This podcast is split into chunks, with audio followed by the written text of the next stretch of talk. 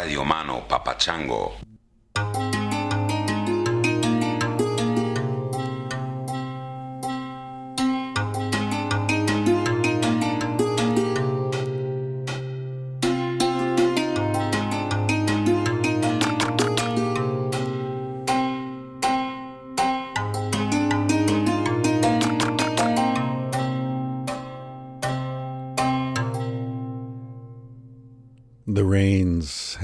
Begun in Portland.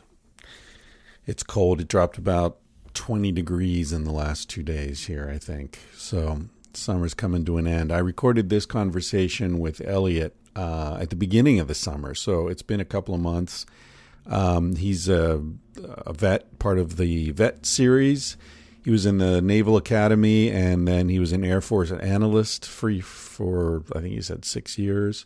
Um, very nice guy, very thoughtful. Um, he's uh, spent a lot of time thinking about American foreign policy, the military, his own role in in all this, and um, how uh, his life's been affected by his service. Service. I've got a problem with service. The term service. You know, it suggests that everybody in the military is doing it for you and for me, and therefore we're obligated to be thankful about it, which makes us participants in something that we haven't decided to participate in. You know, you want to join the military, that's your business. It's a job.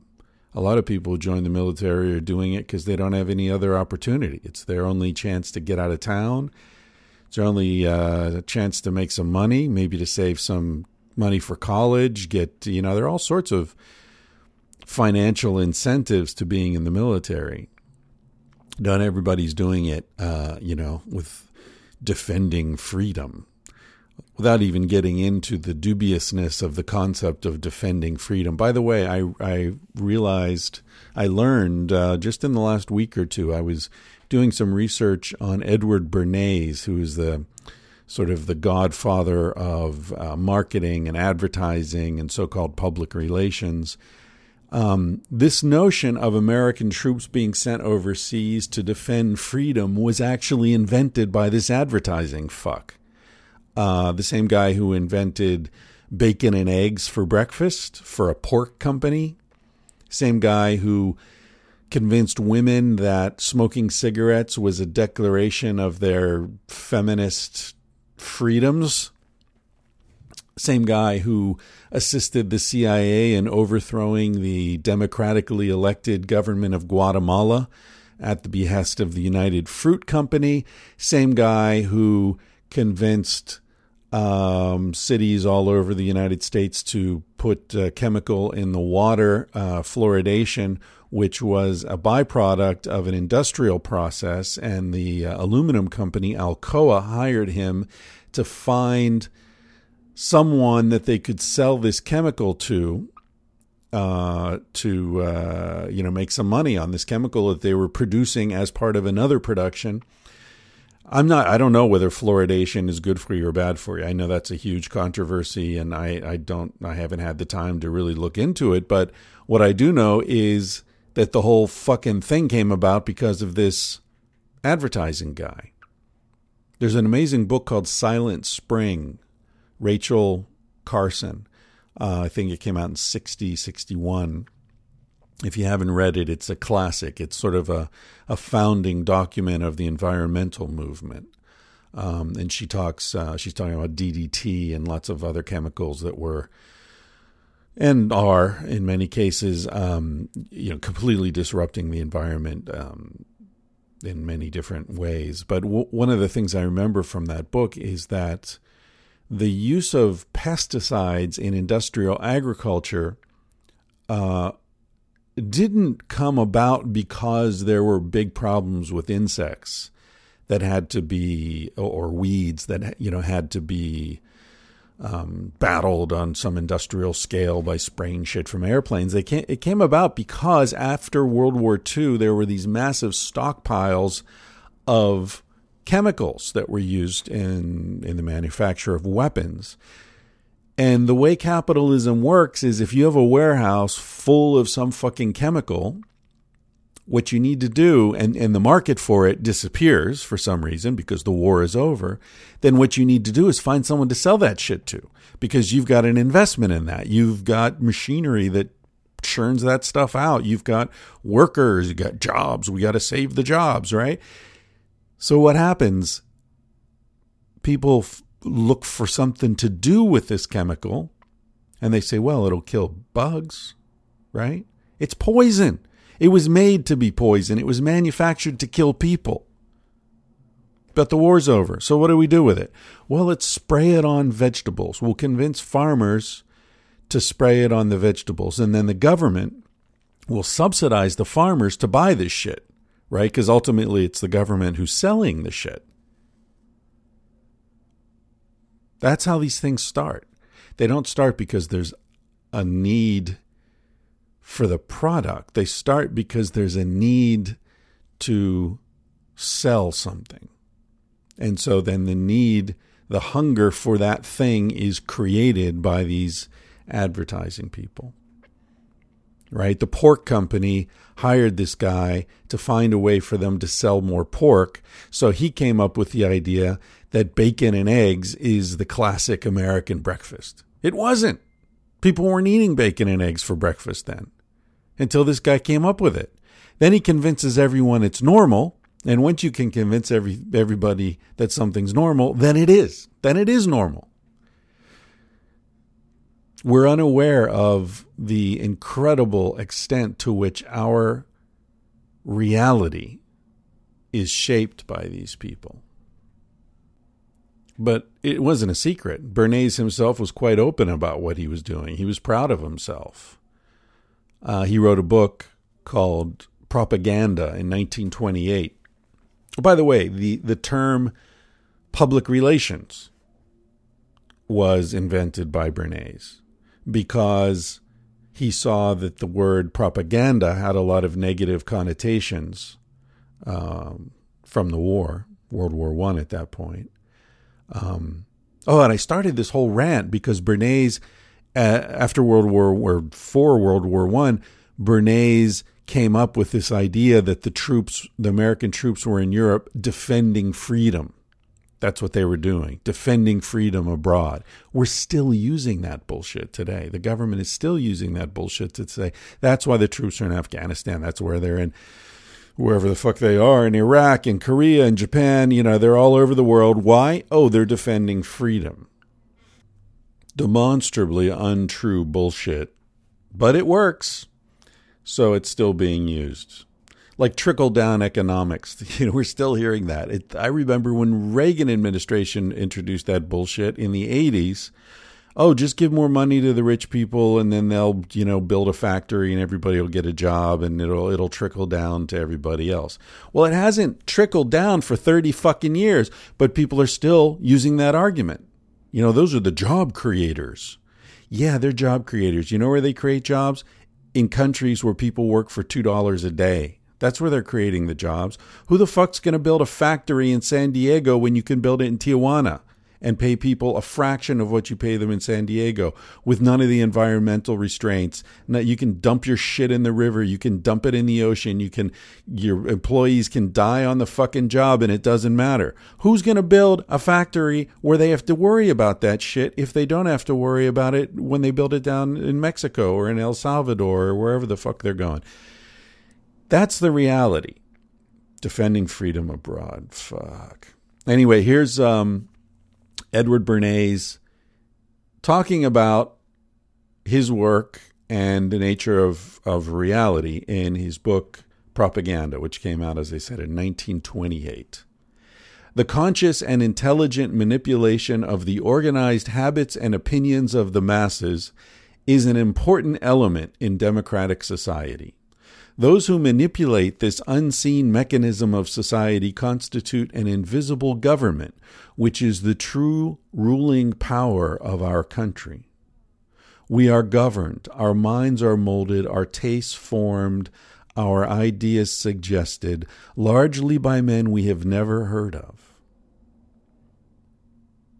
In almost every act of our daily lives, whether in the sphere of politics or business, in our social conduct or our ethical thinking, we are dominated by the relatively small number of persons who understand the mental processes and social patterns of the masses.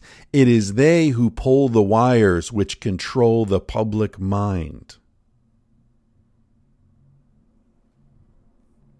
He wasn't hiding that shit. It is they who pull the wires which control the public mind. Wow. Anyway, when I clicked the record button a few minutes ago, I had no idea I was going to be talking about that. so there you go, tangentially speaking.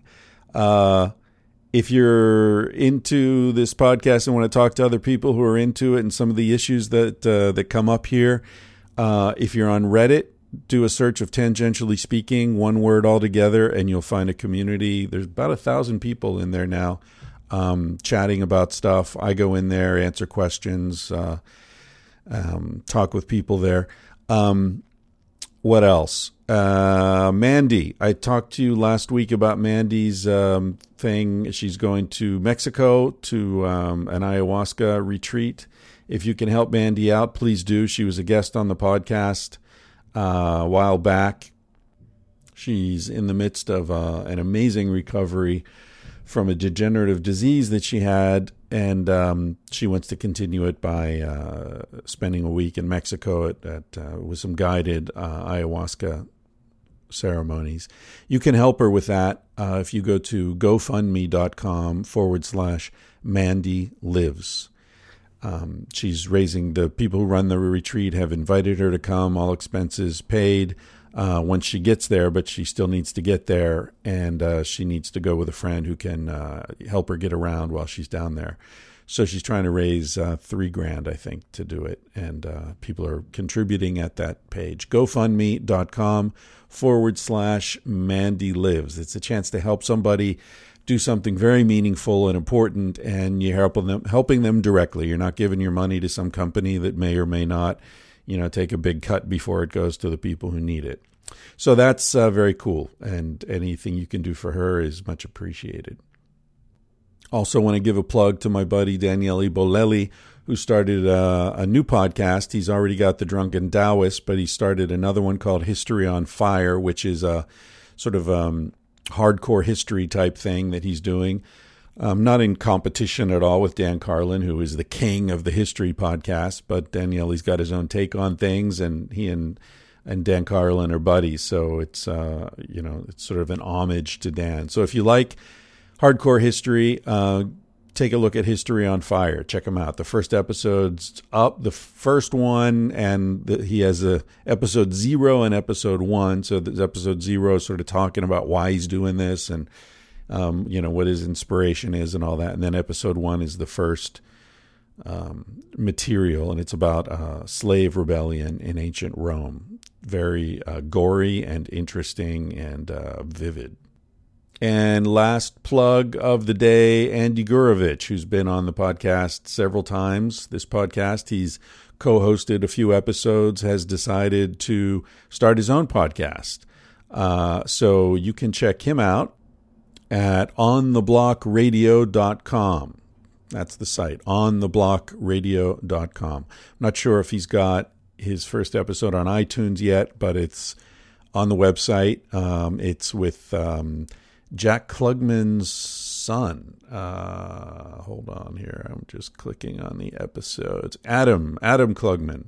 Jack Klugman played uh, Oscar Madison on the TV show The Odd Couple. I don't know if any of you are old enough to have seen that, but uh, for those of you who were around in what the 70s, I think that was on. Fantastic show. Tony Randall and uh, Jack Klugman. Anyway, um, talks about growing up as you know the kid of famous people in LA and some of the weird stuff that happened. Uh, interesting, thoughtful guy. So good first episode from Andy Gurevich. Looking forward. I'm going to be on there sooner or later, sometime in October probably. So um, if you dig Andy and you dig his take on things, check out ontheblockradio.com. All right, let's get into this. I'm going to play you in with a song called Flag. I've played it before on the podcast. It's sort of the unofficial theme of these um, military vet episodes. It's by Ed Dupas, D U P A S. The S is silent, and you can hear more of his stuff, of course, at his website, eddupas.com. The album is A Good American Life, great song, which I've played a few times as well. I really like this one, though. Um, hell, I like them all. I'm I'm starting to get into country music thanks to Ed. Hope you enjoy this. Thanks for listening. Catch you next week.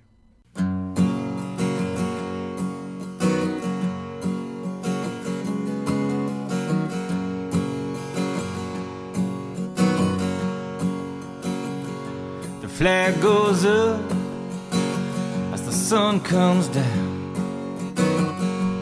Jets go by before we hear the sound. Rise to our feet as if to say, red, white, and blue, till I die in day.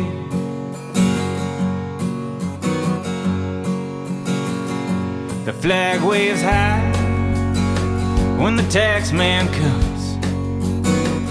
Says you gotta pay just to be someone. Yeah, it'll cost you plenty if you wanna stay red, white, and blue till you die in day.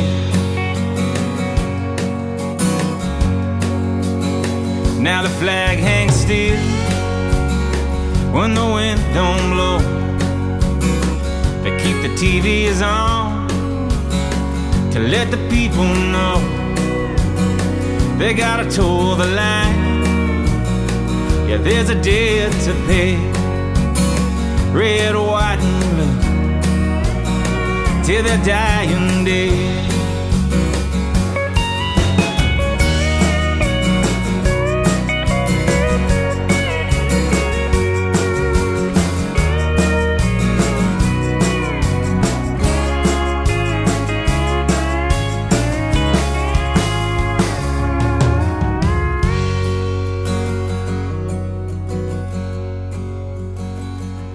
Flag comes down and they fold it nice and hand it to somebody's wife and nothing to do, nothing to say. It's red, white, and blue till his dying day.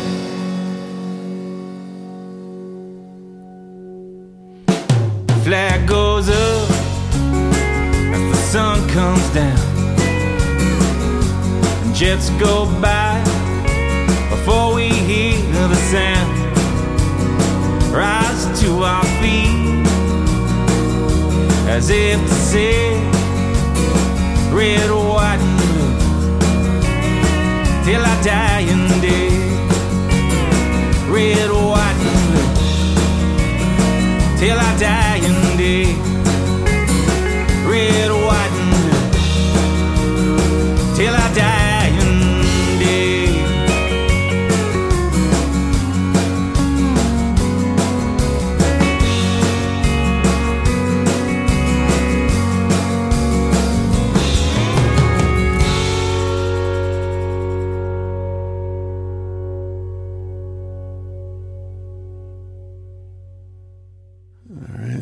Sound check here. All right, okay, good. I'm here with uh, with Elliot, who uh, is one of our veteran uh, guests, who's agreed to. Uh, well, when I say a veteran guest, you haven't been on before, but you're a veteran. So uh, happy Memorial Day and all that shit. That was what two weeks ago, last week. Yeah, I think that's uh, that's when you reached out to me. Right. I, I was, yeah. Yeah, no, when I wrote that that email I was thinking to say something about I think I sent it on a Sunday and the next day was Memorial Day, but seemed a little tacky to get into that. It was apropos, at least. Yeah, yeah. So thanks for agreeing to do this, man. It's it's good to I think a lot of people are interested uh, to hear the inside story of what these experiences are like. Yeah, hopefully I can add some value to some of your listeners. Yeah, cool. Um, okay, so do you want to you want to just sort of briefly summarize what your experience was, what branch you were in, and how long, and all that stuff? Yeah, sure. So, uh, went to the Naval Academy, class of 05, and then spent six years in the Air Force. So, uh, Navy and then Air Force. And so, in the Air Force, I was predominantly working at the Pentagon uh, as an analyst, and then I spent six months or so deployed uh, to Qatar within that. So that's that's the scope of my military uh, endeavors. Is it uh, common to go from the Naval Academy into the Air Force? It's fairly uncommon. There were five five people from my class who went to the Air Force, another five or so that went to the Army, and um, I think and one of my classmates went into the Coast Guard. So I think some classes, like historically, have been much higher, uh, and some have been zero. So I had some some uh, not classmates, some some midshipmen who were following following you know what I was doing, and they wanted to go in the Air Force uh, after my class, and a couple, most of them were shot down. So I think there were a couple classes with zero, and I'm I'm not I'm not up on the current current policies, I guess. Yeah. When you say shot down, you mean that metaphorically. Uh, I meant that. Yeah, sorry. Yes, uh, all these metaphors, right? Yeah. Uh, when, when we're talking about the Air Force, you got to be were careful. they were denied in paperwork. Denied, right.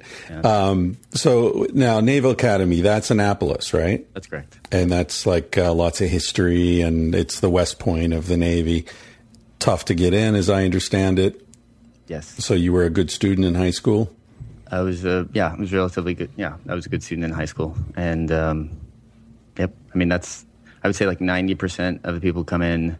Uh, you have to you have to get a uh, sponsorship from you know your representative or congressman, and so there's you know a small political piece depending on what state you're coming from. I came from Montana, so I would say uh, that was helpful, right. uh, yeah. strategic, I guess. You like know your senator, right? He, he gets gas at the same place you do. Uh, yeah, kind of. Um, you know, I, I had a Democratic, um, two Democratic senators, I think. Uh, no, I'm sorry, Democrat and a Republican, uh, and Republican um, representative, and they actually, if I'm if I remember correctly, they all actually nominated me, which means that uh, to me that there was a very short list. So I don't. So Okay. Usually they would they would ferret that kind of, uh, um, you know, uh, they would ferret that out amongst their staff. Right, right. Um, now, listen, as your host, there's some, I, I need to tell you that you've pretty much given away your identity at this point. Yeah, understood. Understood. Yeah. Do you want me to cut that out or you want to continue? I think I'm okay. Um, You're okay? All right. Yeah. Because I want you to feel free to, to speak about things and not have to worry about it. So I'm sort of conscious of anything that gives away your, your identity. But, um, okay. So you're, you can, you can handle that. So you, you went to the Naval Academy. Now, here's an interesting thing because I've spoken to some other, some other guys and a lot of the guys who've been in the military, their entry into it was like, well, you know, I was a shitty student in high school. I came from this shitty little town. I just wanted to get out of the house, and, and this was the f- quickest, simplest way to do it. Right. Um, But if you had the sort of academic uh, background to get into the Naval Academy, then you had other options. You could have gone to college if you'd wanted to.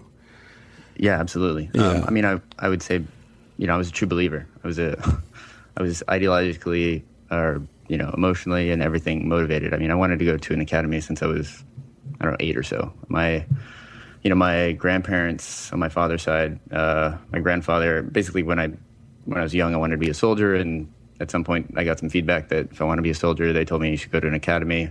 West Point was the sort of idea until I did more research in the different academies. And so, you know, for a long time, I was working towards that as a goal. Right. And you, w- was your grandfather in the military? Yeah, he was um, uh, he was lieutenant colonel when he retired, and he was um, Air Force and did um, medical. I, I don't know what the Air Force Medical Administration, basically. And, and then your dad also was in the military? Yeah. So my my dad um, got you know had his number for Vietnam, and uh, when he when he saw like basically what his probability was or something like that. He he went um, purposefully to get a position to experience what Vietnam was like. So he joined the Navy, and he went into uh, riverboat. Like uh, I don't know what, what I don't know what the equivalent is now, but it was basically the riverboat Navy, which Yeah. is, I mean, culturally or uh, very different than what they used to call the the Gray Navy, which was like on you know the big ships in the ocean. Yeah, yeah. My uncle did that as well. He was on one of those river river boats in Vietnam. Yeah, pretty hairy. Did did he see action? So uh, the action, I don't think. I mean, he saw he saw the types of action. Like I don't think his boat was ever under direct um, enemy attack, like from full on assault. But what he saw, the things that were, uh, I guess, have been communicated with me, which by the way is not everything because he feels most comfortable sharing that only with other Vietnam vets. But the the few things I have are. Um, he was on a boat where they were constantly setting off explosives uh, in the water, and they would they did have um, you know like Viet, uh, I guess Viet Cong or whatever uh, swimmers who were trying to basically take out these boats. So there's kind of just a perpetual sense of um, uncertainty, and then also with that is this kind of weird mixture where they would go into town and you know they would drink and have a good time, and then you know occasionally one of their you know friends or something would would have a glass that or I'm sorry would have like a an alcohol that was spiked with something that was uh, very problematic like like glass or something which uh, would I guess maim them or potentially even kill them. Yeah, yeah. So you never know where where and when you can actually relax. Yeah, I would say I'd say another thing which is I think relevant to uh, maybe this discussion is there was also a an officer which he described to me on his riverboat who was very concerned about getting promoted, and so he worked uh, his men uh, off off the books, so way more hours than they were supposed to be uh, working, and then so he basically cooked the books to make it look like he was getting excellent performance when really he was just grinding his uh, guys into the into the ground. Yeah, and because of the chain of command, you can't really say anything about that. Yeah, and one yeah, thing about the Navy is, especially uh, in those times and in those conditions, there is a lot of authority if you're the captain of a boat, um, at least locally, right? So they're kind of, uh, you know, godlike in their interaction with their men. Yeah. Do you know if your dad's ever seen Apocalypse Now? It's an interesting question. I know I watched that in high school. Um, I think typically he was not comfortable watching violent films with me. So I, I'm not saying I can't say whether he's seen it or not, but he's not comfortable watching that kind of thing. With you or, or in general? I think in general. So so that's interesting. You've got your dad who's got some problematic memories and, and you know doesn't want to he's certainly not glorifying war, right? Absolutely. And yet here you are growing up you lived with him? Yeah. Yeah. Um, so just slight background. My my mother and father were divorced when I was very young, and my father actually was the my basically my sole care caretaker. I mean, we uh, went through another divorce with uh, uh, my stepmother, but um, so it was a few years living under that household. But in general, it was my father and myself, and then eventually a, a younger sister. But uh, that was he was you know I and him had a very tight relationship. Still do. So so how does that happen then? I mean your dad's seen it, doesn't want to talk about it, is obviously um, sort of living in a bit of a shadow from his experiences, and yet you're still sort of glorifying it as a kid, and, and you've got this focus. You're going to not only go to the military, but you're going to be an officer, and you're going you know jumping in both feet, right? Yeah, I'm not. I'm not quite sure. I mean, uh, to be honest, he um, maybe he had conflict about that. I'm not quite sure.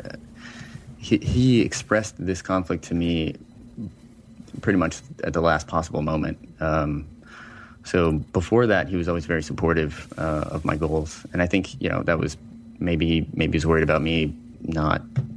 I don't know. Continuing to pursue something that was definitely going to lift myself out of uh, maybe our socioeconomic condition. So, so that is that is definitely part of it. And it's also got his dad, right? So he's Yeah. sort of like his dad's gung ho. He's not so much. You are. Yeah, I would say I would say the it's very curious um, because another part of that is his his father is actually just I would say from a generation where they didn't talk about it. Right. Um, my grandfather died when I was a, a, a junior in a car accident, and it turns out that he was actually very frustrated and um, not a big fan of the military that he experienced either, um, even though he spent a career there. So, uh, in some sense, my grandfather might have had the ability to step in and say something, but it was almost too late at that point. And you know, the culture of everybody, they were just so proud in a, in a way of just sort of, you know, socioeconomic or you know, achievement of one's goals that they no one really spoke up until you know my dad told me at one point, you know, I really don't, I, you know, are you are you sure you really want to do this? Like, I don't, you know, this hasn't. He he doesn't want me doing it. Basically, um, he thought maybe why don't I go do something that's more creative or you know actually being being an actor was what he suggested. I mean, he's an artist like a painter, so um, I think he saw that as a better outlet for my personality, and I didn't think that was a I guess a realistic option. So that's part of it. Part of it's just the socio socioeconomic picture. Right. Right. And so you're from. Well, I was going to ask you if, if you're from a small town in Montana, but there aren't really big cities. Yeah, yeah, that's pretty much your only option. it's a bigger, It's small town or no town. towns. Yeah, thirty thousand or so, thirty to fifty thousand people. Uh, Western or Eastern? Uh, s- well, I'm going to give it away. Central, and it's pre- it's relatively blue collar in general. Right, right. Yeah, I, I took a bus through Montana once a long time ago. I remember stopping. For some reason, the bus stopped, and I don't know what the town was, but it, I remember it had the, the biggest open pit mine in the world at the time. Yeah, that that would be Butte. Yeah. and it's I don't know if it's the biggest in the world right now, but it's still pretty pretty they, heinous. they were real proud of it. I remember there were all these signs, and you know, somebody took me down. Hey, you want to go see the pit? It's great. It's the biggest in the world. Like, "Oh, okay, yeah. Um, anyway, uh, so so you, you're in high school. You're and so when did your dad have this talk with you? Was it after you'd already signed the papers, or you were about well, to? not yeah, not after I signed the papers, but um, after I'd been accepted, I believe. Ah, Yeah. I wow. was early accepted, so we had I don't know maybe a year of that kind of uh, openness about that specific topic. But I was you know I was pretty set in my ways too, so that's I can't imagine looking back now what that must have been like for him actually, Yeah.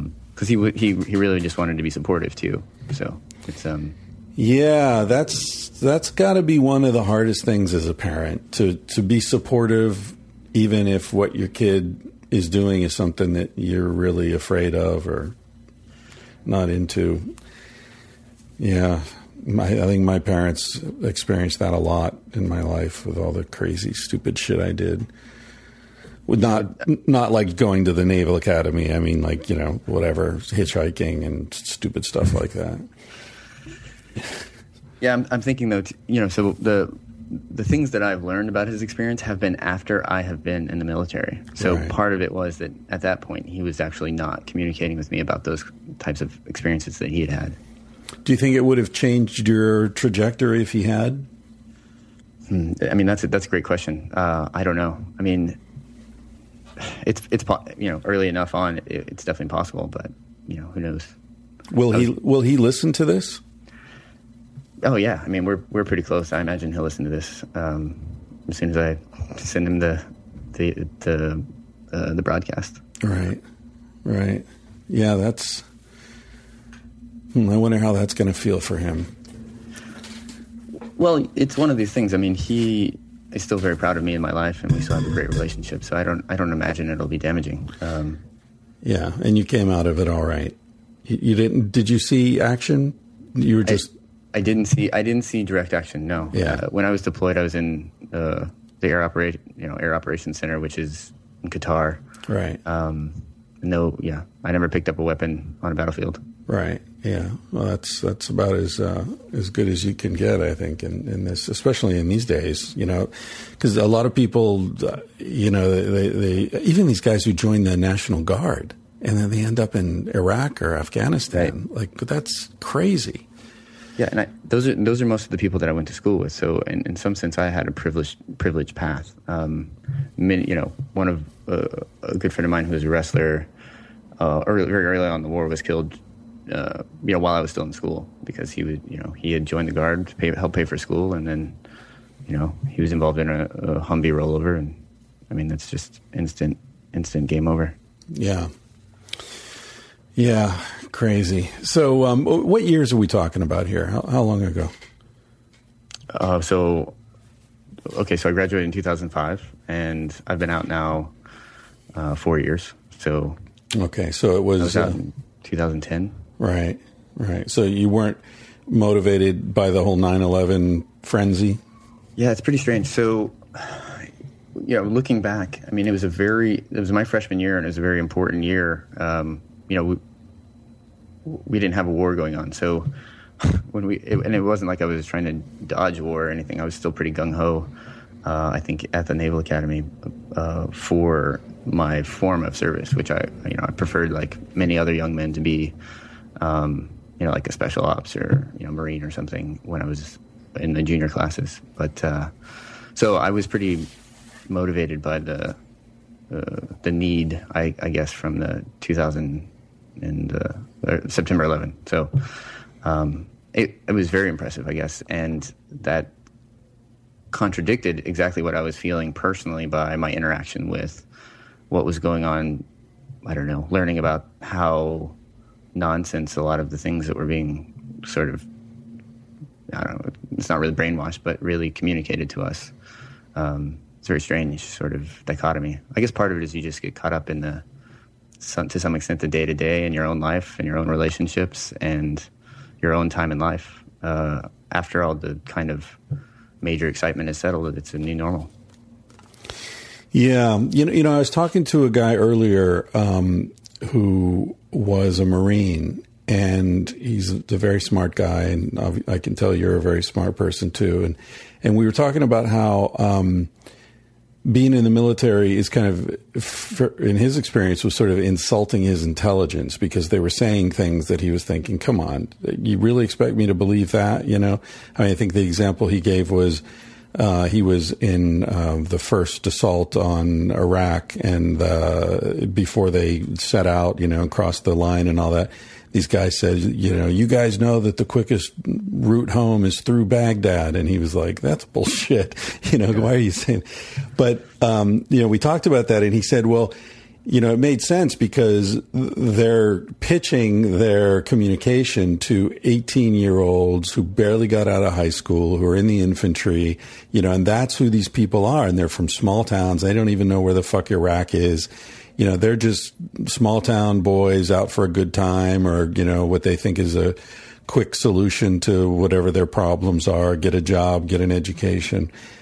But I'm thinking about people who go to the Naval Academy or West Point or the Air Force Academy, guys like you who are really good students who could have gone to top flight college, you know, you're on a track for a professional career. You're not, um, you're not the same you're not coming from the same kind of background. And so is the communication and the indoctrination that you're getting more sophisticated or is it the same sort of blunt um, propaganda? Yeah, it's a good question. I would say in general, it's not terribly more sophisticated. And, and I would want to say too, there's, there's got to be something. I mean, I have a lot of very intelligent classmates who, you know, for better or worse, are, are you know they're more or less true believers, right? And um, I mean, we need those type. We need those people leading the troops because the troops have to believe in what they're doing while they're doing it.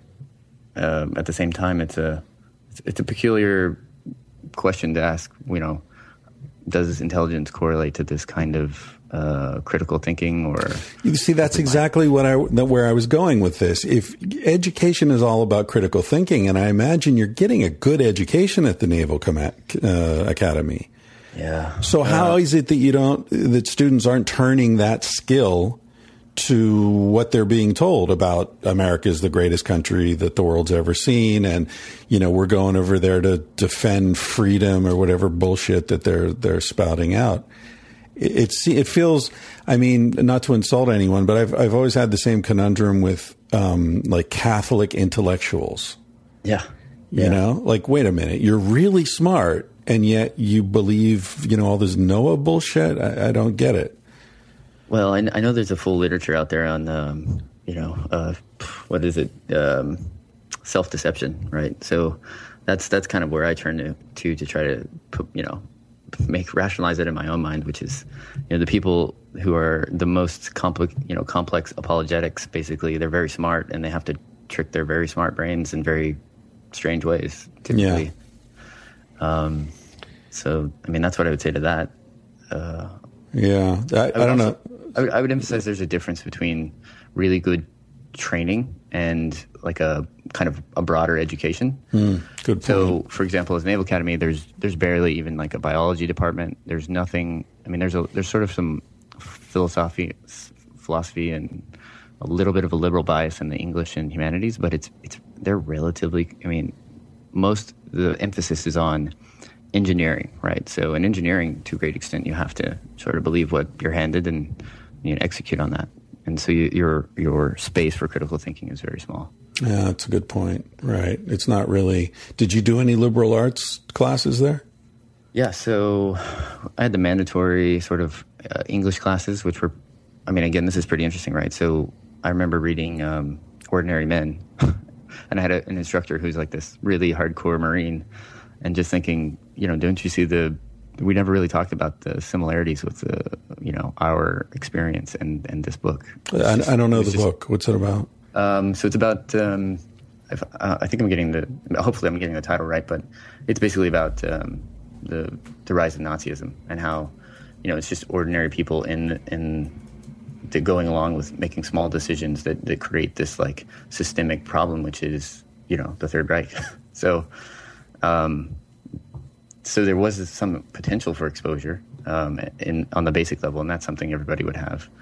And then, uh, I, I mean, I elected to take a philosophy of religion course, and um, I would say that was pretty complicated. Uh, I ended up being, I was, I was sort of, I would say, generally open-minded when I went into the course, and I had, there was probably one other atheist out of 25 people, and the rest were all arguing for apologetics, and the instructor was typically trying to be um, the devil's advocate to these other students. But in the end, it turns out that he was actually um, a devout Christian. So when I submitted a paper, my paper was that I was convinced about, you know, um, the lack of whatever uh, um, uniqueness for Christianity, and he he gave me a big fat F. He couldn't understand it, um, and then you know when I went to argue for him, at least saying like, can you judge it on the merits of the of the intellectual rigor? Um, he was just kept adamantly saying like he doesn't get it. he doesn't get it. Yeah, but at the same time, uh, you know, I, I guess you know if you look back, I can imagine if he got it, he wouldn't have the same philosophical worldview, right? So it's, there's there's a sort of intellectual conflict of some sort there, right? So eventually, I actually negotiated him up to something like a, a C C plus or something. Wow. Wow. Yeah, I mean, you'd think he'd be able to get it if he'd been playing devil's advocate. You know? Yeah, agreed. I, I completely agree. But at the same time, uh, if he if he was, um, I mean, he was a true believer himself. So I mean, it was not the not the party line. Yeah, yeah. You know, when you were talking about um, the the capacity for self deception, I, I was reminded a friend of mine is a very very good uh, magician, and uh, you know he he's done the same trick in front of me twenty times, and I don't have a fucking clue how he does you know any of them. But he'll he won't tell me how he does them. Uh, but he'll he'll repeat it, you know, and let me watch and watch from different angles and focus on different things. And and one one day we were doing this, and I just got so frustrated. And he said, "Hey, don't worry about it, man. The easiest people to fool are the smart ones. The the hardest people to fool are idiots and children." Yeah, I mean, maybe there's something in there. The the will to believe is is pretty important, I guess. Well, and there's also like the it's hard to manipulate someone's intelligence when they don't have much of it. You know what I mean? It's like because a lot of uh, a lot of magic is um, distraction. I forget what the term where you pull someone's attention where you want it so you can get away with shit, you know? And children and idiots, it's really hard to pull their attention because they're scattered. They're all over the place. And it's not a trained focus, you know? And uh, so, yeah, there is a way that, that intelligence actually lends itself to self deception, I think. Yeah, it's interesting bringing that up. I was thinking um, something. There's something related to that, which I would guess is pattern. You know, someone's ability to pattern recognize. Yeah. And you know, there's there's actually you can I guess you can over pattern, pattern recognize. So a lot of people who are really, you know, like let's say, uh, you know, people that are ascribing patterns where they don't exist. I mean, they have to have a pretty decent level of intelligence, but they're not stepping back and kind of letting that go and finding out that you know maybe there's just a lot of things that they they they don't believe that they couldn't understand or that they don't understand. Yeah. Yeah, there's a line I often I often go to as a, a, football coach. I may have even said this on the podcast. Fuck, I may have said this twenty times on the podcast. I have no idea. but there's uh, this football coach was being uh, interviewed, and he, he was some legendary coach. I don't remember who he was, but they said to him, so what's, you know, what's the secret to being a great coach? And he said, well, the secret is you have to be intelligent enough to really understand the game, but not intelligent enough to think about how little it all matters. Yeah, uh, you're getting there from. I mean, then then you're highlighting uh, motivation and uh, I guess um, what was I thinking? Confidence. I think confidence is a big part of it too. Yeah, yeah, confident that you're in the that your perspective is immaterial in what you're seeing, right? That you're you're the all observing authority. So, you know, you're immersed in it. It it matters to you, therefore it matters, right? You don't you don't want to have that higher intelligence where you say, okay, it only matters to you, right? You're recognizing these patterns because this is you looking at that thing. That's a that's a higher level. Uh, yeah, I mean, I, I, I, tend to agree with you. I think about, I mean, the the kids that are like that were like me, uh, who were very driven to be motiv- to be that level of motivated. You have to you have to ascribe a hell of a lot of importance to what you're doing. Um, so let me ask you a really awkward question, okay? Go for it. Um, since you mentioned Ordinary Men, which you got the name right, by the way, Reserve Police Battalion 101 and the Final Solution in Poland is the subtitle. Yeah. Um,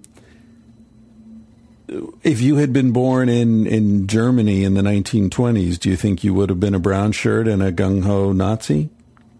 Yeah, tell me, tell me what time. I mean, yeah, probably. I mean, I'm not going to say I'm uh, above that. I mean, pro- probably it depends on the age with which I came into con- contact with that kind of yeah. information. Well, that, again, that's an honest answer, and and I I think it's the only honest answer because I I can't say I wouldn't, you know, or you know, it depends. So much depends on your influences at an early age, and well, I, I mean, I, would like to just say that this. I mean, one of the things I'm, you know, part of the reason I'm, I, I reached out to you is, I mean, I'm mo- emotionally moved by the fact that young men who, you know, who are like myself, but even maybe less aware, you know, they volunteer when they're 17, 18 years old, and you know, everything about, you know, brain science and, uh, you know, current psychology seems to say that you know there's there's a lot that needs to be matured before that person actually has the right capacity to make that kind of decision knowingly, right? So um, I think that's to me somewhat morally problematic about our culture. Yeah, eh, eh, but then it can go even further, right? Because you could say, all right, take a 30 year old person who's never been in in the military. Can they make that decision knowingly? Can anyone really make the decision knowingly uh, other than someone like your dad who's been there? Fair enough. So yeah, I mean, maybe for the for constructing the vote or constructing some other some form of decision making, that's that's definitely relevant. But yeah, yeah. It's like it's like getting married. You know, was that line that second marriage is the triumph of hope over experience? You know, yeah, it's like there's a certain amount of disbelief that's necessary to to make any of these major life decisions. I think. Um, so anyway, so you now now I'm interested in this though because you go into the Naval Academy. You're a true believer in the military culture, but you say you're you're an atheist. Yeah, well, I mean, actually, that happened to me, that happened freshman year um, Freshman year at the academy. at the academy. Yeah. Oh, really? Yeah, and it's you know, if thinking back, I, I it's sort of like one illusion leads. It was sort of a domino effect, I guess. Um, and the first would be just the disillusionment with whatever the man, the institution as it was, um, and then, you know, I guess quickly thereafter, religion was something I spent a lot of time reading about and questioning. So, I, you know, I guess it probably took a few years to really work it out, more or less in my head. But I was, I was pretty quick to just call bullshit on a lot of different things. So you were you were a believing Christian when you went? Yeah, when I grew up, uh, I was I was a uh, Presbyterian, and um, you know I still think my, you know my, the church I grew up with and the community I grew up with was, was very important and uh, a positive influence on me, uh, at least other than the dog, dogmatism, I guess. Um, socially, it was very positive, right? And I I don't know. I, I got there. Maybe part of it was because I was. Uh, di- you know, divorced from that community. That could be a, a part of it. Um, and I sort of, I guess, I felt some some extent let down. Um, also, was grappling with, you know, I, I guess a lot of social issues, or you know, coming of age, sort of dealing with my feelings around sexuality and this kind of thing in a vacuum of of um, information and a lot of you know really weird uh, culture. So I think w- one of the major thoughts that I had about Christianity was, well, at a minimum, it doesn't really talk maturely or intelligently about sexuality at all. Yeah. And um, yeah, so Yeah. So, okay, I'm, I'm just trying to like uh, un- understand the scene. You you go from Montana to Annapolis, Maryland. You get your hair cut. You're wearing these fancy uniforms. You're this elite uh, academy, being trained to be the future leaders of America. And that's when you start asking really profound questions about things. Absolutely. I mean, I think Good timing, man. well, you know, I, I don't know the right quote, but there's something about the, the you know the impact of reality. You know, um, Yeah, I, yeah, I know what you mean. It focuses the mind or something. Yeah, uh, we'll come to that later. But yeah, I mean, I think part of it was I had a, a lot of. I mean, it's it's just the nature of the beast. But you have a lot of juniors, you know, yelling at you and talking to you about warfare, and the you know the first thing you can think is, uh, you know, what the fuck do you know about warfare? it's like uh, they're giving you all these instructions, and I mean, they need to be practicing their skill set, uh, and that's understandable. But the realism with which they believed in their their uh, wisdom was was just too much for me. I couldn't, couldn't hold back. Right. Okay. So, like you get these little petty comment. authorities Yeah. yelling in your face. I see. Okay, and that makes you question the nature of authority in general. Yeah, I think also you know you um, coming from I mean coming from Montana, my dad and I have had a, a really good relationship, so it was actually fairly autonomous and you know it, you know self discipline is a very very different thing than than uh, directed discipline. I would say so. Um, all these people are trying to tell me how to live a life that I feel like I've already I've got a good handle on, and so that was definitely this irreverence. The definite like let's see, my awareness of irreverence irreverence really came to fruition there. So I didn't. It was just like a, a difference I didn't know existed beforehand. That's interesting because you know the, you get to a, a situation where a lot of people would have felt pressure to conform, and in some ways, that's the first time you felt a lot of pressure not to conform. Pressure. Um, well, I mean, there was a lot of pressure to conform for sure. But I just felt sort of like uh, um, I just I don't know. It just didn't seem right to me to to you know. Just the bullshit flag just kept coming up, you know. Like, Right. And then sort of in the Buddhist way or, or in a meditative way, I'm thinking, oh, there's a bullshit flag, and like you know, there, all of this thing that you're talking about is completely meaningless. A lot of nonsensical words and whatnot. Right. So you mentioned sexuality. Were you um, like when you left high school? Had you been in relationships, or did you show up sort of a blank slate at the academy? I would say I'm closer to a blank slate. Um, part of that was focus. Um, I mean, I had I had dated a little bit, but I hadn't been really physically intimate, and um, I had very good social relationships with you know men and women, so I don't. It wasn't really an awkward thing. Plus, actually, at the time, I was very adamant about my uh, sexual purity. Right, so that was oh, big, really? That was a big issue. That had to the wall. That wall had to get dropped uh, first. I mean, there were, um, yeah, it was, it was conflicted. I actually think I had. I mean, I had a, a few opportunities where I was. I literally would say, you know, really, I'm not comfortable with this. I'm gonna save myself for, for. Uh, I guess I'd be saving myself for for my my one and only wife or something, right? So that was the that was the thought at the time. Right. Right. Wow. So you were a militant virgin.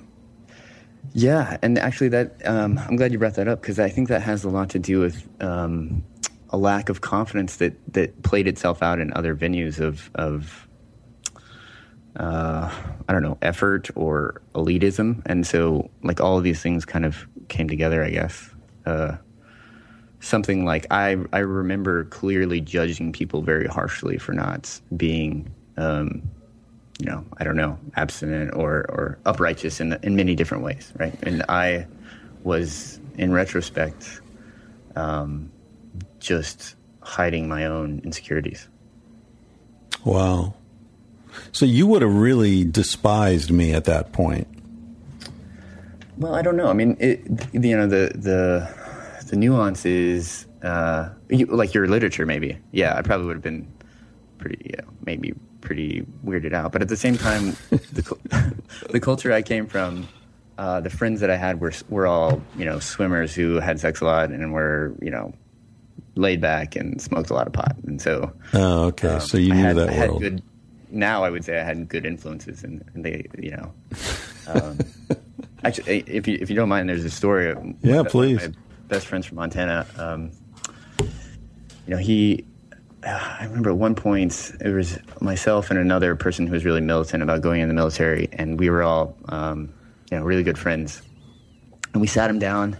We basically tried to ha- we tried to have an intervention on him because he smoked a lot of pot, and he was just what we thought was just we thought he was morally, you know, he was losing himself. So we we sat him down, and we, we are like in a good Christian way, you know, we really really care about you, and we want you to know that we're here and we can help you, you know, move away from this path and he looked at us and he was just like, You're what the fuck? You guys want to professionally go and kill people.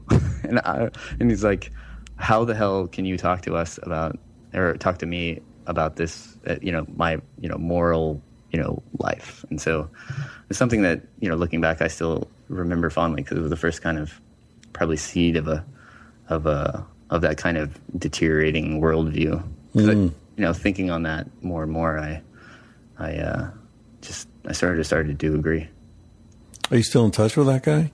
Oh yeah, absolutely. Really? Yeah.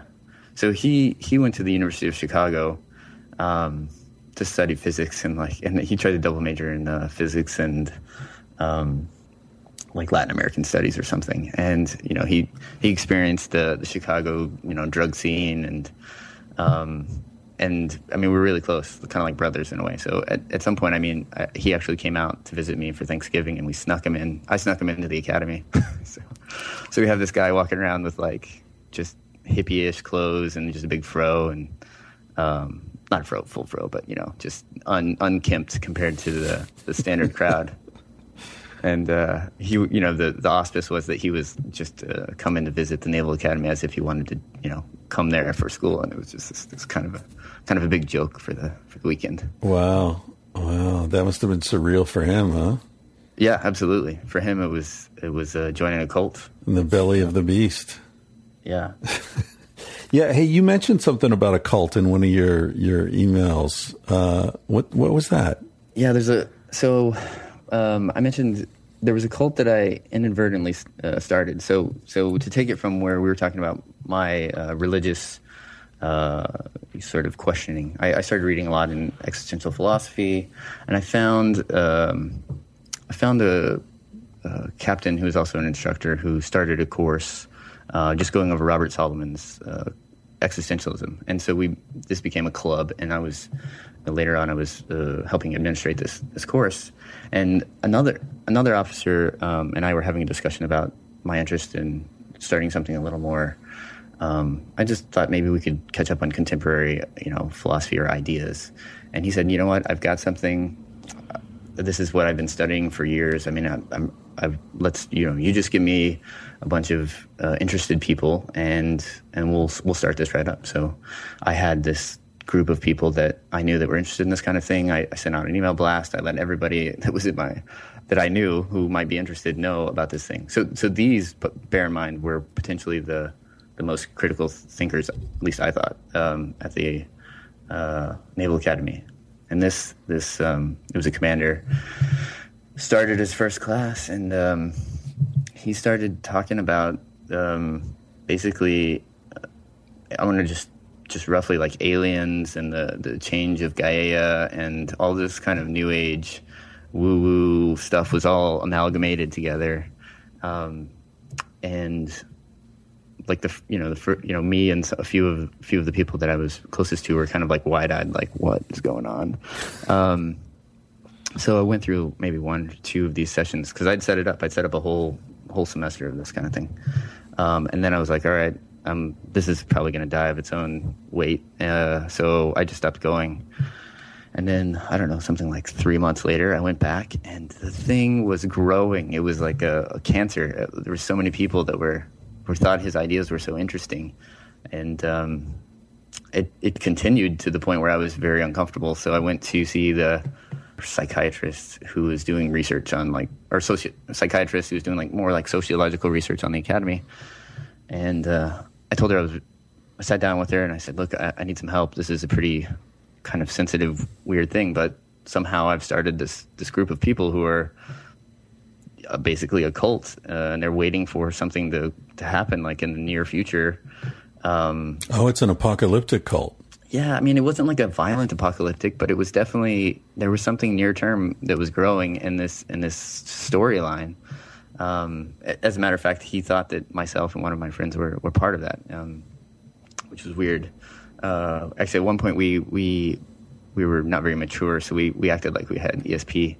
Uh, in front of him, and he was just totally taken by it, and we were just totally, very, you know, even more uncomfortable because we thought that you know this is ridiculous. Um, so anyway, I told this, I told this four star, and she just looked at me. It was the most, uh, you know, I just totally opposite of what I was expecting, and she said, you know, you're in a cult. I mean, like this is a cult. Wait, why do you, you know, like she was like so her her point of view was this is the norm, and there's nothing we're to do about it. And I was just, I was I was gasped. No, so, so well, wh- what did she mean though? Did she mean that the Navy was a cult? She, well, I think she meant the Naval Academy, um, and you know that was her personal perspective. I think, but it, you know, from from her academic view or from her outside view, if you will, um, that that's what she that's what she viewed it as, and so that was to me very true but particular or peculiar. And uh, on, I wanted help, so I, I, I basically had no no real help for this uh, situation.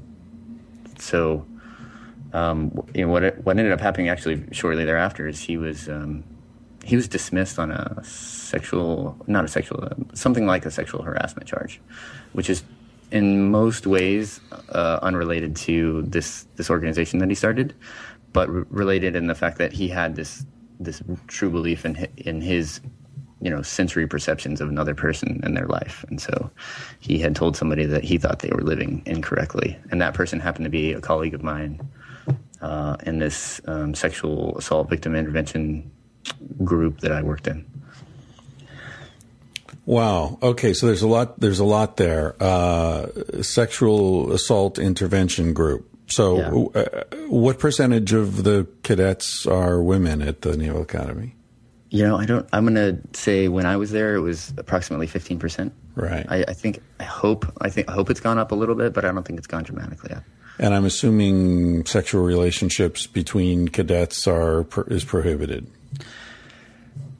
They're not fully prohibited. They're prohibited on campus. Uh, they're uh. prohibited in a lot of. They're prohibited in many different ways. But um, there, you know, there is an allowance for upperclassmen to date themselves and carry on outside of campus. Right, right. And did you know anyone at the academy who was openly gay or obviously gay? That's a that's an interesting question. I looking back, I'm not really sure. Um, at the time, so that the, the new the new rule for the for the military actually it wasn't in effect. So people were not openly gay. So this was don't ask, don't tell period. Yeah, absolutely. Yeah. And I mean, there were definitely, you know, we were, definitely people definitely had their suspicions. Uh, I mean, there were rumors, but I'm I'm usually one to discount or just not even care. Um, we had a I call it a sister school, but there was a you know there's a school. Um, oh, now I'm forgetting the name. Um, it's there's this a philosophy school. You might maybe you would know it. Um, yeah, I'm spacing the name. Anyway, it's a very liberal school, basically right next door to the Naval Academy, and there were rumors of some midshipmen dating St. men. John's? St. John's, yes, thank you. Uh, they were dating men there, but that was all completely under discretion. And um, That men that men from the Naval Academy were dating men. right, Oh, okay, right. I mean, it, you know, that that would have been highly risky for them, extremely risky, I imagine. Yeah. Yeah, St. John's would be an interesting that that would be a very interesting relationship. Someone from St. John's and someone from the Naval Academy, because St. John's is this bizarre throwback to like ancient Greek um, educational systems. Like people go to St. John's, they all study the ancient, the classics Yeah, absolutely. you know and it, it's yeah it, it's like zero job training or anything like that it's all you know uh, ancient greek and latin and and uh, you know german philosophy from the 1500s and shit like that very uh, old school but in a bizarre liberal hippie sort of way Yeah, I had. Um, I mean, I had some friendships actually with uh, some graduate students there in my my I think my senior year. So I got a pretty good idea of what was going on, and I thought it was just just such an interesting uh, antithetical view Yeah. of experience, right? yeah definitely definitely and, and forms an interesting framing for the whole midshipman experience so how did you get involved in this sexual assault thing Well, um, you know, back to when I was a freshman, I was really concerned about, pu- well, yeah, I was concerned about purity. I mean, I still sort of morally think, uh, you know, rape is pretty repugnant, but uh, um, at the time, I felt like that was a, a good way for me to, you know, do something, you know, morally positive. Uh, and I was really up- upset by the, the culture, which to some extent, I think is still like, I would say my view of what's going on with the culture is mostly intact. And I still have major problems with what's going on. Um, but yeah, why, why? Yeah, partly because of the, my view of my religious views, but then at the same time, I, I could see that, uh, you know, there was a lot, there were a lot of men who were extremely misogynist and there were, there were, I guess before I learned more of the nuance, I thought uh, I was kind of kind of one of those people that was um, easy to make judgments on other other men. You know, when the rumors came around, I thought, oh, this, you know, this is this is terrible. You know, these people are they're just taking advantage of their power, or whatever, and they're is I sort of demonized this this thing, which which you know, in reality, when when something like that happens, and when an actual case of rape occurs, it's it's it is it is to be demonized. But um, so I joined this group to be part of that. I guess not. I guess for real. Yeah, to be to be to address this issue in Absolutely. in the military, which is, as you say, is a very real issue, and there there uh, a lot of uh, of rapes in the military that have gone unreported because it's such a male dominated culture, and it's so easy to uh, abuse power in a culture like that, and so much testosterone, and so it's sort of a a, a perfect situation for women to be victimized. Um, and and because it was ignored for so long, it's sort of become normalized in some ways. I think in military culture. Yeah, I mean, if it's normalized, it's it wasn't normalized then in the sense that, well, it, I mean, I guess you have the you have the explicit, uh, maybe in the culture. Yeah, I would agree. It's not. It, maybe it's slightly changing, but the norms of the place of a woman uh, seem to still progress. Wh- What do you mean by that? Uh, so so you know you have you have rules rules explicitly against all you know you have laws and rules explicitly against this kind of thing and then you have um, I guess the culture to me is is predominant is, is quite conservative uh, mm. in general. Right. You know, not individuals have a spectrum, but the, the culture itself seems to, uh, in general, think that women don't have their place uh, so much in the military. Right, right. It's overwhelmingly Christian, uh, probably largely fundamentalist Christian. Is that true? Yeah, I mean, I, I mean, yes, I mean, I, but I would say that only backing my in my mind, I, am just thinking about the demographics of America, slightly slanted towards rural America. Right. Which is exactly what you just said. Right. Yeah. Yeah. So it is an accurate snapshot of America, but it's not the whole country. It's uh, particularly rural. Um, the guy I talked with earlier said, like, you know, his impression was like the entire state of Texas went into the military. Like, I don't know if the Naval Academy's like that, but the Marines was like, you know, overrun with Texans. Yeah, there's a big contingent from Texas, absolutely. They they have they generally have this that view that you're talking. right, right. So what was it like? So you're on this panel. Or was it like an educational thing, or were you Th- trying were, cases, or what? Yeah, there was an educational component of it, and that's probably where I played most of my part. Um, there was also a component of it where, I mean, it, it basically ended up that we were facilitators of the legal process for someone who wanted to. Um, uh, go through with uh, reporting a, a, rape incident or, right. or, a sexual assault incident. And are, the, and are, these all women victims, or were men victimized as well? No, absolutely, uh, absolutely not. There were definitely cases where men were victimized, and, and those those came up as well. One of the frustrating things, but also an appropriate maybe thing, is that it's it's not the place of these midshipmen to actually they're not counselors they're not right. they're not there to be support and one of the, many much of the training that we had was actually to just you know stay in our role only as facilitators of this kind of process. So they come to you you report it to the SAVI officer and and away it goes. Yeah exactly. Right right. Yeah it's kind of a similar situation what's going on in universities now where they've got people completely unqualified are handling these things. Yeah, I mean, uh, you could you could definitely make an argument that we're we were unqualified if that's what you're doing. But I, I would also say that you know the microcosm of the Naval Academy is just a, a pressure cooker for you know the rest of this the same culture, right? Yeah, yeah. And was your impression that the the system was responding to these cases legitimately, or was it more or less a a system to sweep stuff under the carpet? yeah, um, I would say that it was a hyperactive, uh, maybe hyperactive schizophrenic uh, response. So, what do I mean by that? Um, hyperactive in the sense that the, there was a lot of at the time I was there, there was a lot of scrutiny about issues that had happened um, into different academies. I think explicitly there was some some public case that. Uh, or some case that came public in the, from the Air Force Academy, actually. Oh yeah, that whole tailhook thing. Well, Tailhook's a whole other story. That's that's outside the academy, but uh, uh, it might have been. I don't think that was the same time. I think it, it, that might actually just paint another picture of how recurring and how unaddressed these issues are, um, because I think that was a, a totally different year. Um, but there was basically these things, these well, these things, this culture persists, and issues of rape uh, persist, and then occasionally there are media media leaks of of a major of a major case. Um, and so then the typically the administration is over overreactive in the sense of like punitive measures, right? So they'll they'll increase the rules and, and maybe they'll actually make try to make an example of some some some young man or young generally it's men who are the perpetrators, right?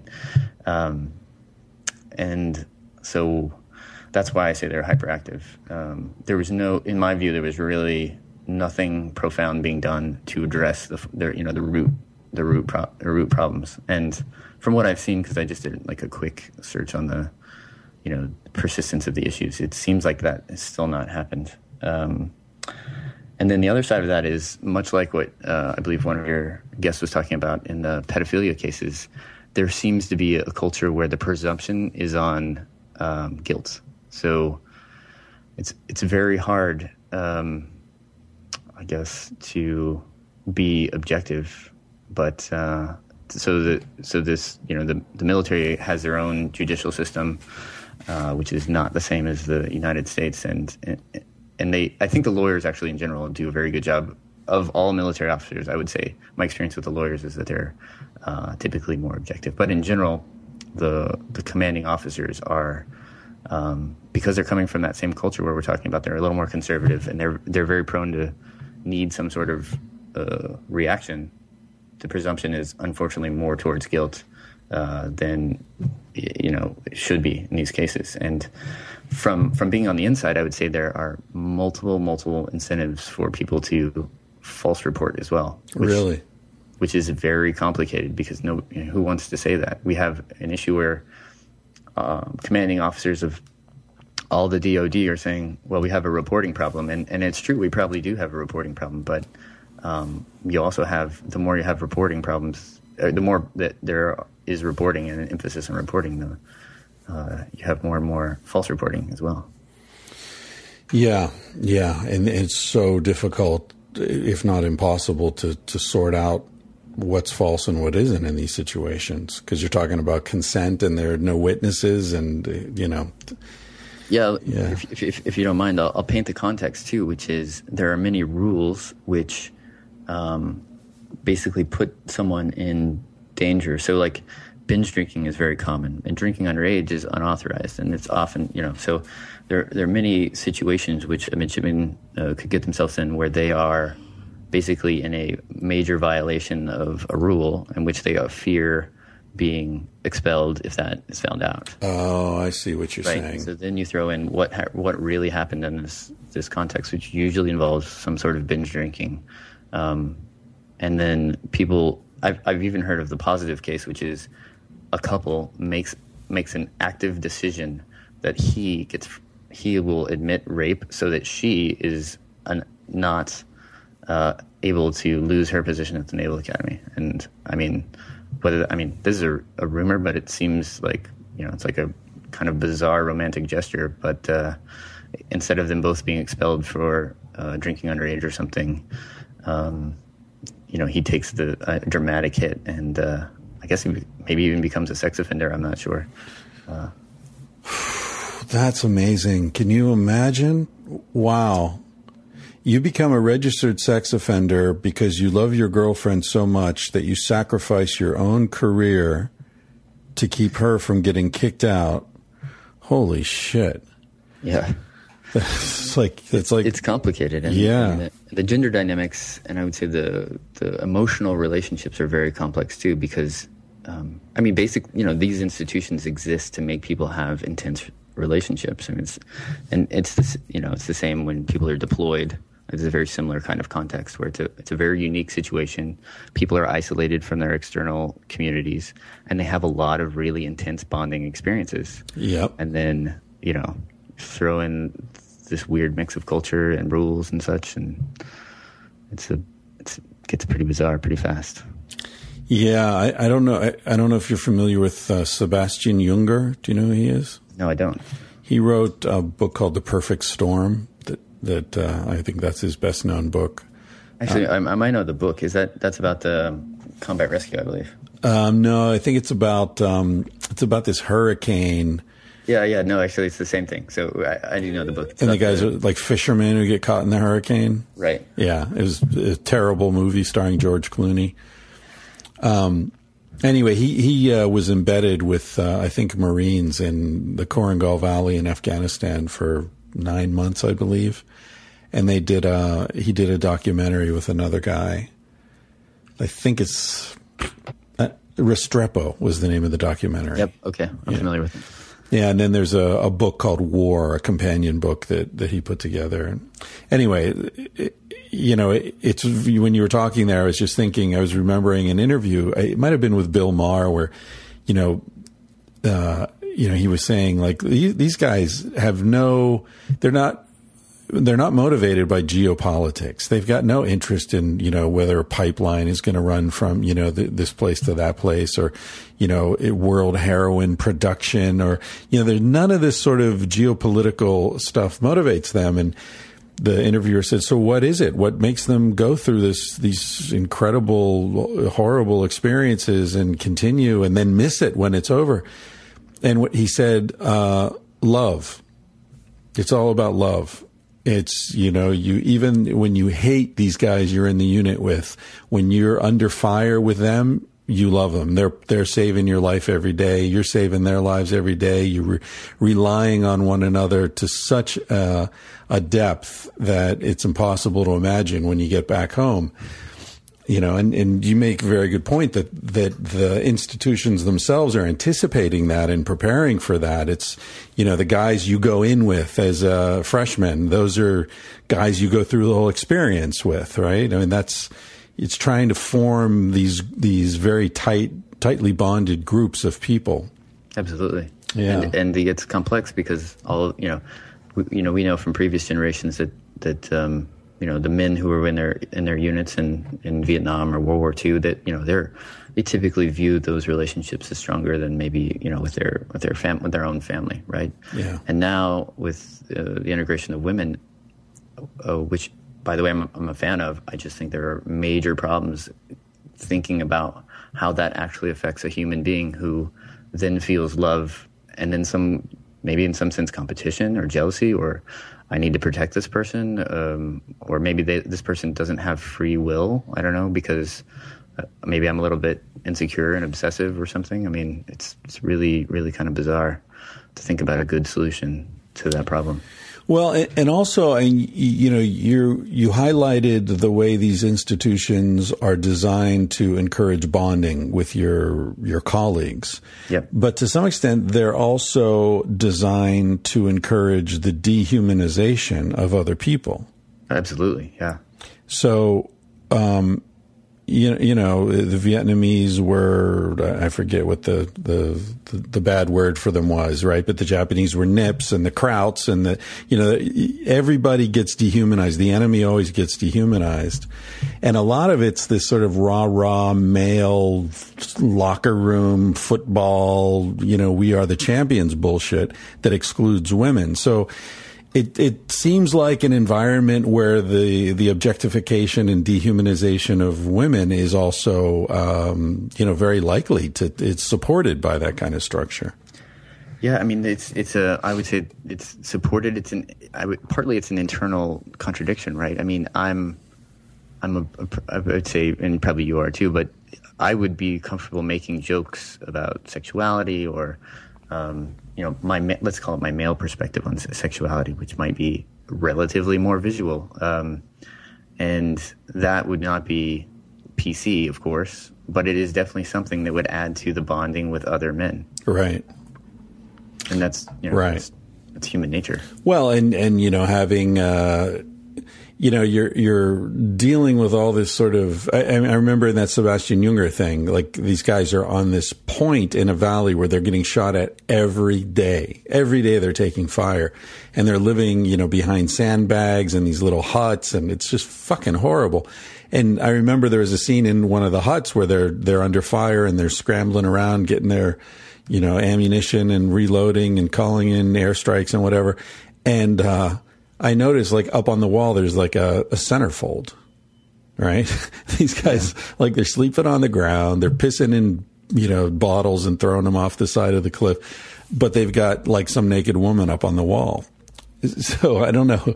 It's like the, you know, if you can have nothing else, at least you can have a picture of a naked woman on the wall, I guess is what I'm saying. But if there were a woman in that unit, you couldn't do that. Yeah, that, and that's but that that maybe talks more to some of the critique that I think I've heard you speak about, uh, sort of on the liberal side of the spectrum, which is you know right speech and you know all this kind of protection of people's sensitivities. Is it's um, I, I, feel like that's kind of I don't know. There's I don't know where the middle ground is. Um, it, you yeah. you don't want to not let these people bond, and you don't want to you know disallow let's say humor or hum- humanity right? So um, I, to me it's very problematic if you if you cut all these th- things in the, or w- without some very good alternative. Yeah. I mean i get confused and i'm going to offend people by saying this but i do get confused that women agitate for the right to have combat positions. Because to me, it feels like like that's the last thing you should want. It's almost like like you know people get confused about gay people wanting marriage. Like, why do you want to get married? You know, I mean, come on. But I can understand the marriage thing because of the legal rights and you know the, the visitation and inheritance and taxation and all that. There, that's very clear. But I can't understand why anyone would want to be in a combat position. And for women, I, I don't get it. I mean, it, it, it seems to me I can understand why women want the right to be in the military because you know it's a job and there's a lot of positive things about it potentially. But um, up there, you know, eating dirt and shooting and getting shot at, I don't I don't get it honestly. Well, I mean, the, the first thing that comes to my mind though is just this, um, you know, overlapping bell curves of gender, right? Most, most, right. most, you know, they're pretty close. Um, so you get the you get the women who are, you know, as capable or more capable than most most men at, at uh, masculine things, and you get men who are on the other side. I mean, well, I guess I'm I'm on the end of the bell curve, you know, uh, like on the other end from the macho hard ass guys who want to go up to the front, which I guess well, is why I don't get it. You're the antithesis in, in some sense of, of the women who might serve the, on the front lines. Yeah, there are plenty of women who are who are tougher than I am. I have no doubt about that. I got knocked unconscious by a woman once. and uh, that was I was sparring with her in this karate school that I had just started going to, and uh, it, and I had studied kung fu in an earlier school for years, and there were no women in the school, and so sparring was always male to male. And uh, I moved to this other place and started this taekwondo school, and it was uh, full contact with you know pads and everything. And he put me in with this woman, and I I'd never hit a woman before, you know, and uh, and she was smaller than me and I didn't even know where to hit her. And so I was just sort of befuddled and confused and she got insulted and fucking knocked me out. Heel strike right to my solar plexus. It was a philosophical update. yeah, exactly. I, I, rebooted quickly. Yeah. So, uh, what do you? What's your perspective? You know, talking about the the culture and and uh, you know the inside and outside and all that. What are your feelings about uh, Bradley Manning and Edward Snowden and, and things like yeah, this? Here's an interesting question. I don't. Yeah. In general, I'm. Uh, I guess you know. I, I, I side on irreverence. Um, so kind of. I'm, I'm. I wish they would be treated better. Uh, I think you know we don't live in a perfect world, so obviously I understand. I understand that. Um, maybe I'm I feel maybe even schizophrenic about it, right? So I have friends who work in uh, relatively secret places, which you know they their lives and depend on these kinds of you know keeping information secret, and there are real threats to the country, and and that makes me sort of still hold on to some of these conservative views. Um, and then at the same time, I'm you know part of being American in our founding is is is you know revoke, revoking the throne and not being you know oppressed by tyrannical leaders. So um, it's I don't know where I don't know where the right balance is with you know technology and you know this decentralized non-state actors. It's it's pretty complex, and I'm not going to admit that I have a good a good uh, resting place for this. Yeah.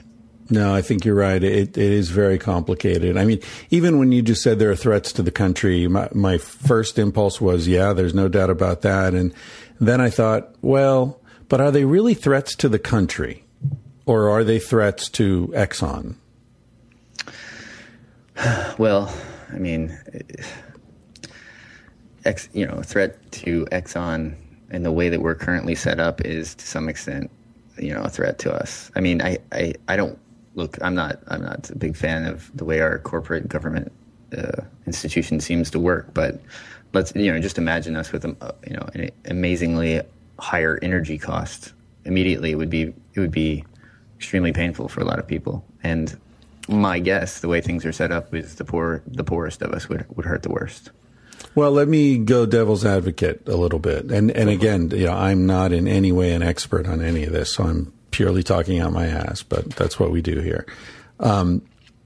okay, so let's say let's say uh, Iran takes over the Middle East, and you know they take over Saudi Arabia, Iraq, whatever, and they cut all oil exports to the U.S. So sort of like a 1970s oil crisis again. And I, by the way, I was pumping gas. I was in high school for the oil crisis. I had a job pumping gas for 341 an hour minimum wage. So I remember that shit and price of gas went sky high. There were rationing and, you know, lines around the block and all that. So what happens? What would happen? Well, one of the things you're right, there would be a lot of disruption and a lot of pain in various ways. Prices of vegetables and everything would go up because of tropic trucking and shipping and yada yada yada. But here's another thing that would happen: uh, local suppliers would get a massive boost because now shipping was much more expensive. So instead of getting your fruits and vegetables shipped up from Chile, the local stuff is suddenly much cheaper, even if they're selling it at a higher price you'd get uh, massive in in investment and impulse into alternative energy sources. So you'd get lots of jobs in wind turbines and water turbines and geothermal and solar. All that stuff would take off. So, you know, I think disruption per se is not necessarily a negative, especially if we're in an unsustainable, very fucked up system as it is. I think disruption is the best thing that can happen, actually well, well I'm, I'm convincible. Um, oh, I'm, come on, you know, fight with me, fight. Listener, so uh, yeah, unfortunately, I'm more sympathetic to your view. Uh, I, I, do think there, you know, it would be much wiser to create a society that was robust to uh, issues, both both in culture, so like a certain kind of maturity to the immaturity of other cultures, rather than uh, you know immature reactiveness, and then yeah, you know, exactly, lead by example. Yeah, from a systems design standpoint, there's a good argument to be made for, for much more decentralized uh, infrastructure, which is antithetical to political power uh, and the way we have it structured. But yeah, that's it'd see, be nice to have those in place. Right. Now, see, I I think that's what it gets down to when you say, uh, you know, there are threats to our country. I think I feel like they're they're not threats to our country. They're threats to some of the people who are running the country and some of the institutions that are most powerful in the country. And the problem is that then, you know, normal people from Montana and Nevada and Texas end up getting their legs blown off because there are threats to these institutions that don't give a fuck about these guys. Yeah, I yeah, it's it's. I mean, I'm I'm very very sympathetic, unfortunately. So I can't. I'm not really going to be able to argue with you on this. I mean, if if you think about the major demographics of people that are enlisted and that are put in harm's way, for the most part, they are um, young men uh, from. I mean, a lot of times, okay, you have the the urban, you have the rural poor, and you also have the urban poor, and so you have ur- urban African Americans and or Latinos, and that is their best bet for socioeconomic advance. Yeah, and that's the way we've set up the society right now. So, and it's always been that way. I mean, I, I give America a lot of shit, but that's the way the military's always been. It's you know the poor and uneducated are the ones who get sent into the battle. It's it's just oh, a, well, absolutely. I mean, that's but you know we're we're talking post agrarian societies, right? So, um, or I mean, post invention of agriculture and, and hierarchical societies. So I would I would agree with you. Um, it doesn't mean but that you know status quo. You're you know previously you're making an argument against the status quo, right? So yeah, um, the yeah. way it was is not necessarily how it should or needs to be. Yeah, yeah. You ever read um, Anti Fragile? Oh, absolutely. I'm a I'm a big fan of uh, Nassim Taleb. Yeah, yeah, it's a great book and, and very relevant to to what we're talking about now. This. Yeah, I, I, love. I love. For people who aren't familiar with it, um, he wrote *The Black Swan*, which I guess is his best known book. Um, but in Anti-Fragile, he, he makes this, you know, one of these arguments that's so simple and so clear that I can't believe we hadn't all thought of this a long time ago, which is that um, stable is not the opposite of fragile. Fragile is when I think the way he talks about it in the book is he says if you have a like a, a, a vase in a box and you shake the box the vase breaks, so that's fragile. And then if you have like a rock in the box and you shake the box and nothing happens, that's stable. But the opposite of fragile would be if you something's in the box and you shake the box and it gets stronger. That's anti-fragile. So it's not just that it doesn't break, it actually gets stronger. And he talks about different systems that are designed so that fluctuation and, and change and, and surprise actually makes the system stronger as opposed to just impervious to those things. It's a very interesting, you know, three part way of looking at situations and systems and personalities, right? Yeah, absolutely. I mean, uh, I think of centralization and, um, I mean, I was, you know, I was in the Air Force and we were thinking about strategy quite a bit. So th- this to me is uh, extremely relevant for, you know, whatever protecting the, the, the parts of the culture and nation which I'm very fond of. Um, yeah, we're we're very, you know, uh, fragile in a way, right? So after after nine, nine uh, not not just 9/11, but 9/11 and in 2008, we've become extremely centralized in the way we execute um, our military industrial. I mean, obviously, it was very powerful before, but I think it's even even more centralized and powerful when you include banking and yeah. finance. It gets pretty crazy. Yeah, yeah. Which, as you say, makes the entire system more fragile and and and uh, ironically more vulnerable to attack because yeah. because now you can you know it's it's ready it's primed for what what were you analyzing you were an analyst in the air force what were you analyzing yeah what does that mean um, so the, the, group that I was with, they were doing you know operations analysis. But what does that really mean? That means we were initially we were looking at future force structures. So you know, what should the Air Force invest uh, in for what we believed were the threats? Um, you know, some some time frame.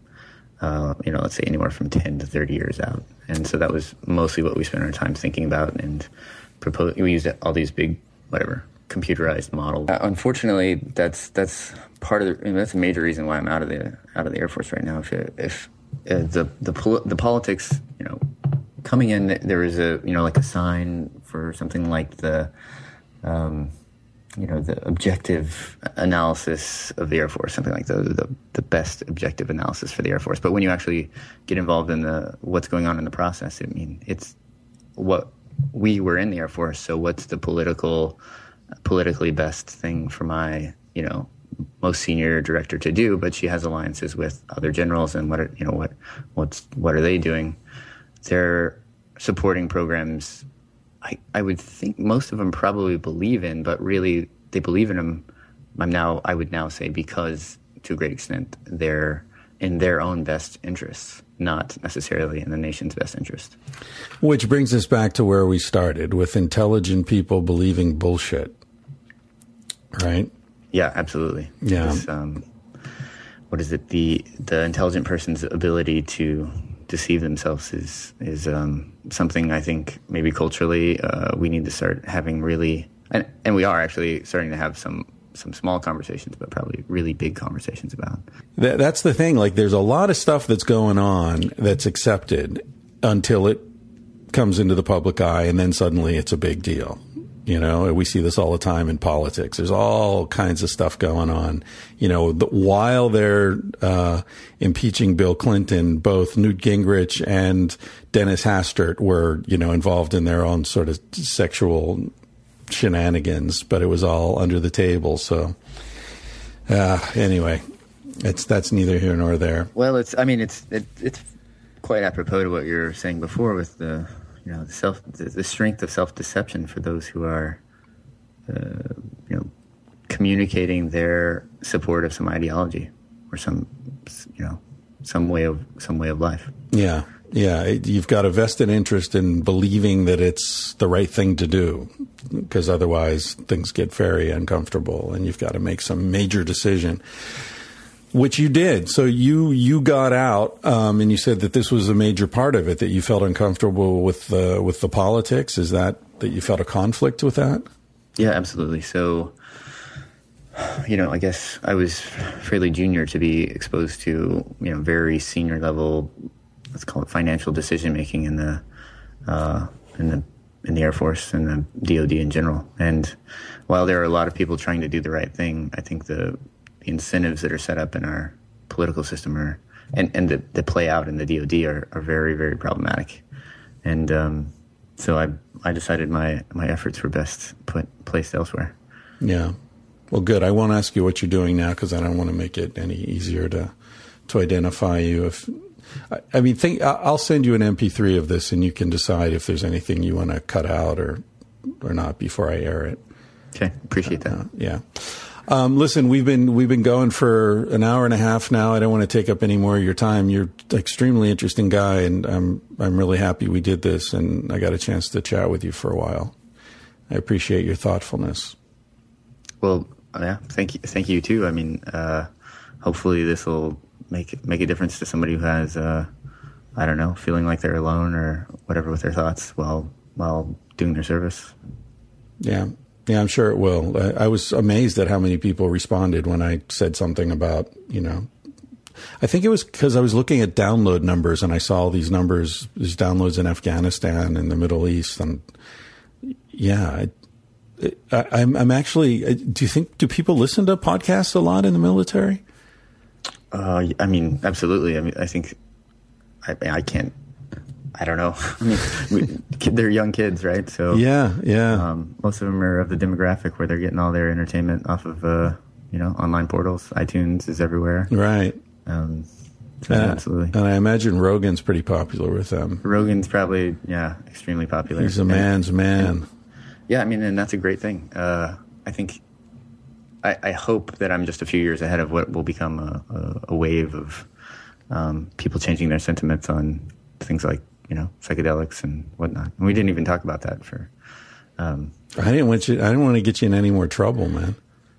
Well, I mean, I'm, I don't think I'd be getting in trouble by just saying that uh, the some of the studies that are being done on PTSD and that are that, you know publicly available. You know, they're they're they're very convincing and um, they financially they they would be very good for the you know VA for the country and they would make amazing you know potentially uh, make impactful changes to people who are suffering a great yeah. deal.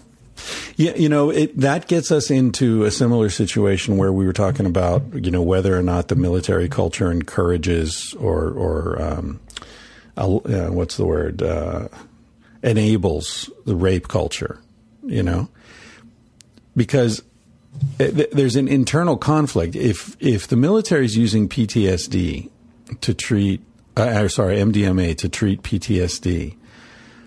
I kind of feel like there's something inherent in the MDMA experience that would render someone um, completely incapable of going off and killing strangers. you know what I mean? Now, if someone's got the PTSD, they're already like they're already out. They're already they've already done that or or seen that or whatever has caused them to to have to suffer from the, the syndrome, but um, or the disorder. But uh, you know what I mean? There's there's something like LSD, treating LSD or using LSD or MDMA or marijuana or something to you know make better soldiers. It just feels like well, wait a minute, no, it's going to make people refuse to be soldiers. You know. I, I think probably in general you're correct, but um, I still think you got to think about the sort of there's still an institution and there's still people making small decisions. Most people are not on the front line, um, and those that are, like again, like we were talking about, didn't necessarily have other alternative uh, economic routes. Yeah. So I mean, yeah. Well, I, I was in Israel in '99 at this MDMA conference. You may have heard me talk about it, mm-hmm. And uh, that was sponsored by the Israeli military specifically right. because of their interest in the PTSD treatment. Yeah. Uh, speaking of, you know, we didn't bring this up, but it's curious. Uh, I don't know what what the Israeli military is doing with their gender roles and how they facilitate that, but um, I, that's that would be an open question. Maybe maybe you might follow up with somebody. It seems like they might be doing better. I, am not sure. It seems like it. I know that that everyone in Israel serves in the military, including women. Right. So there are a lot of women in the military, and they're hard ass. I mean, yeah, they're serious. Uh, yeah. Yeah, but I, I don't know. That's a good question. I don't know if, if they're in separate units. I don't think so. I believe they're they're mixed in, but I don't know the, the logistics and the specifics. and they're sexy too. Oh man, Yeah, I- I- that's uh, no comment there. yeah, yeah. Woman with a gun. I don't know. There's something about it. there, there really is, and that's that's uh, that just adds more fuel to the fire. exactly. All right, Elliot. Thanks for your time, man. That was a lot of fun. Chris, really appreciate the opportunity. All right, talk to you soon. Bye bye. All right, cheers. There you have it, Elliot. Uh, he didn't want to use his full name, so that's why we're, we're just going with Elliot on that one. Um, going to play you out with uh, The Mark of a Good Man, just to change it up a little bit. Uh, those of you who are missing your smoke alarm can always go to carsieblanton.com and listen to that song and, and a lot of other really great stuff she's got there. Uh, and she even lets you download it for free if you want to. She has a tip jar. Pay what you can, pay what you will for Carsie. Um, anyway, we're gonna. I'm just gonna play this out with uh, "The Mark of a Good Man." It's a song I played last week's episode, and it's been in my head ever since. I really like it. It's by Mark Boyd, who's goes by. I don't know if it's a band. I think he plays all the instruments himself. Um, but it's a Bimini Road, and uh, you can find him on SoundCloud. Just look for Bimini Road. The song again is called "The Mark of a Good Man." Have a good week, and uh, hope you come back next week.